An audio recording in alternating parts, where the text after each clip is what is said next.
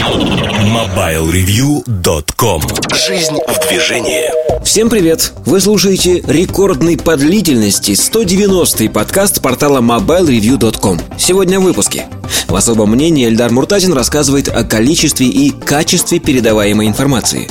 Штучки Сергея Кузьмина посвящены самым разным штучкам В том числе странному поведению BlackBerry, плейбуку в России и гарнитуре с тремя микрофонами Вместо обзора новинок долгий обстоятельный разговор Эльдара Муртазина и Юрия Трухина. В кухне сайта речь идет об общении с молодым автором.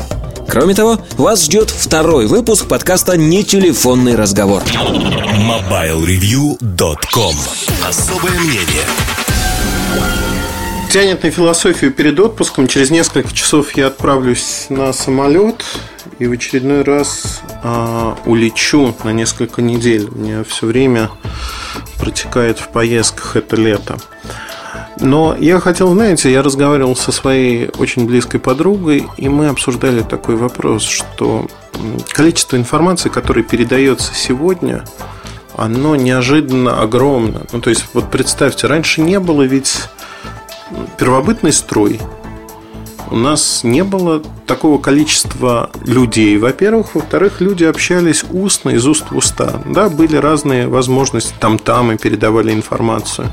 Но количество этой информации было крайне ограниченным, а количество передаваемой информации было небольшим. Это, как правило, были предупреждения, опасность, на нас нападают, надо там эвакуироваться, еще что-то. Но и с ростом технологий, в общем-то, информация передавалась она все на большее расстояние, все большими объемами мы научились передавать не только звук, но и картинку. Скоро эксперименты с запахами, когда-то это появится, но я думаю, не в ближайшем будущем. Но, тем не менее, мы научились это все делать. Вопрос заключается в другом, что вот наши эти научения, они не привели к качественному скачку. Представьте себе, что вот те же там-тамы, они передавали только критично важную информацию. Только ее. Что происходит сегодня? Ну, вот, например, я нахожусь в России, мой друг находится в США. Мы часто созваниваемся, обсуждаем какие-то вопросы, которые касаются даже не рабочие вопросы. Какое пиво попил, что посмотрел. Знаете, трендим за жизнь. Эмоционально это очень нам нравится и хорошо, то есть нам комфортно вместе, какие фильмы посмотрел. Но тот объем, огромный объем передаваемой информации, по сути, он ни о чем. Он не служит для защиты нашего вида, он не служит для нашего как такового образования или чего-то подобного. То есть в какой-то мере вот огромная часть, я боюсь предположить даже ну, 98-99% всей передаваемой в мире информации – это пустышка – Пустышка, которая не связана ни с чем. Безусловно, а, мы выработали вот все эти линии связи, коммуникаций для того, чтобы в критической ситуации информация очень важна. Армия стала другой принципиально за счет связи. А, я могу множить примеры, но факт остается фактом, что вот действительно критичной информации, которая передается или служит для обучения, ее очень мало природа человека такая.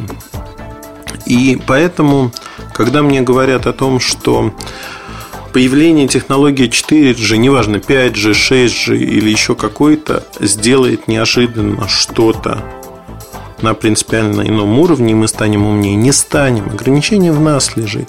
Это ограничение очень серьезно. Ровно так же, как ограничение размера телефона.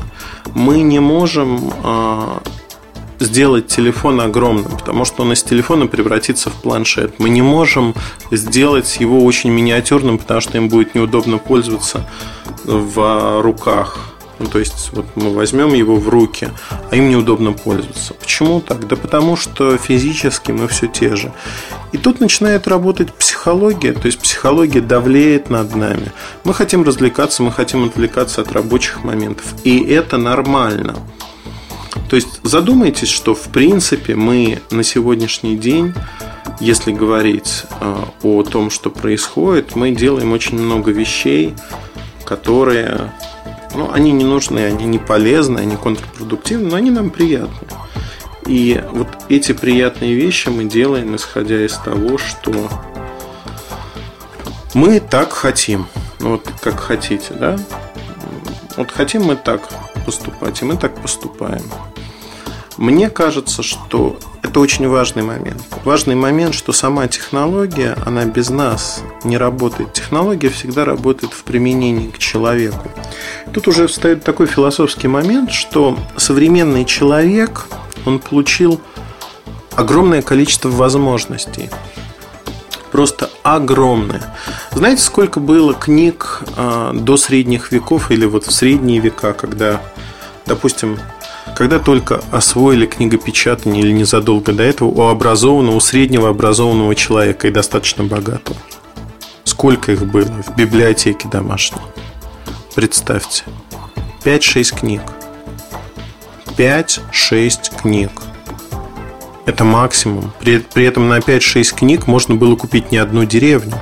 Это было очень дорого. Люди перечитывали эти книги, люди изучали эти книги. Их знания, они были практическими а, в том аспекте, что они знали книгу, если не наизусть, то они много размышляли о том, что написано. Они прожевывали каждое слово, каждую строчку, крутили ее на языке, в голове и думали, а что же хотел сказать автор. Они размышляли. Вообще, до средних веков, до эпохи Возрождения, ну, если брать эллинизм, если брать Грецию, то это, а, в моем понимании, эпоха философов во многом. Это эпоха, с одной стороны, эмпирических знаний, с другой стороны, знаний, а, основанных на методиках мышления, на логике, на чистой логике, чистый разум, когда люди соревновались в том, что они строили различные конструкции логические, строили в голове, строили для того, чтобы доказать друг другу, что эти конструкции работают. Вот красота конструкций именно таких. Я очень часто читаю книги по истории, журналы по истории, и мне очень нравится, рекомендую от всей души, нравится журнал «Вокруг света». Он за последний год вырос несоизмеримо просто. А журнал стал настолько интересным, что я его смело рекомендую всем молодым родителям, кому детям надо что-то почитать. А даже для себя, вот я подчерпываю в этом журнале очень много интересного. Я честно могу признаться, что фанат этого журнала. А, и в одной из статей описывался достаточно сложный механический прибор, который нашли на одном из затонувших кораблей. Долгое время считали его единственным в своем роде. То, что он менял представление о том, что умели древние. Знаете, мы когда говорим про древних, почему-то очень часто это тоже такой вот common sense, здравый смысл толпы. Мы думаем, что древние были глупыми, что они были ограниченными. Если спросить современного школьника, кто был умнее, современный человек, то есть он школьник, или люди, которые жили 200, 300, 500 лет назад, он скажет, ну, конечно, мы умнее значительно. У нас есть телевизор, у нас есть космические корабли, значит, мы умнее. Нет, абсолютно не так. Ум измеряется не техническими достижениями всей цивилизации. Ум измеряется тем, что может сделать конкретный индивид в этой цивилизации. Так вот, древние цивилизации, они были значительно умнее – значительно, потому что их ум развивался постоянно и постоянно оттачивался. Если говорить о развитии книгопечатания, а, информационный бум породил то, что мы не вчитываемся в строчки зачастую, мы пытаемся поймать основную идею. Если брать ту же Библию, апокрифы к Библии, то там важны, важна каждая строчка. Это принципиально другое умение. Читать строчки, вчитываться в строчки, потому что в них закодировано много информации, много посылов, много мотивов, действий, идей. Сегодня книги пишутся принципиально иначе. 300 страниц, которые формируются вокруг одной, двух, максимум трех идей, потому что иначе человек не воспримет их. То есть 300 страниц текста, которые можно уместить максимум в 10 страниц, а то и в 3 страницы текста, а то и в 3 строчки, как в Библии. Это принципиально другие умения. Мы адаптируемся под новые условия, адаптируемся под новый мир. Это эволюционное приспособление, если хотите. Поэтому сегодня а, объемы информации растут, но ее насыщенность, качество падает, и мы мы не такие умные, как были люди до нас. это надо признать. У нас появляются костыли в виде компьютеров, костыли в виде телефонов. Они как бы как имплантанты, которые расширяют наши возможности практически безгранично. У вас есть под руками всегда всемирная библиотека, вы можете нагуглить, посмотреть какую-то фразу. Но это не значит, что вы знаете эту фразу и понимаете ее.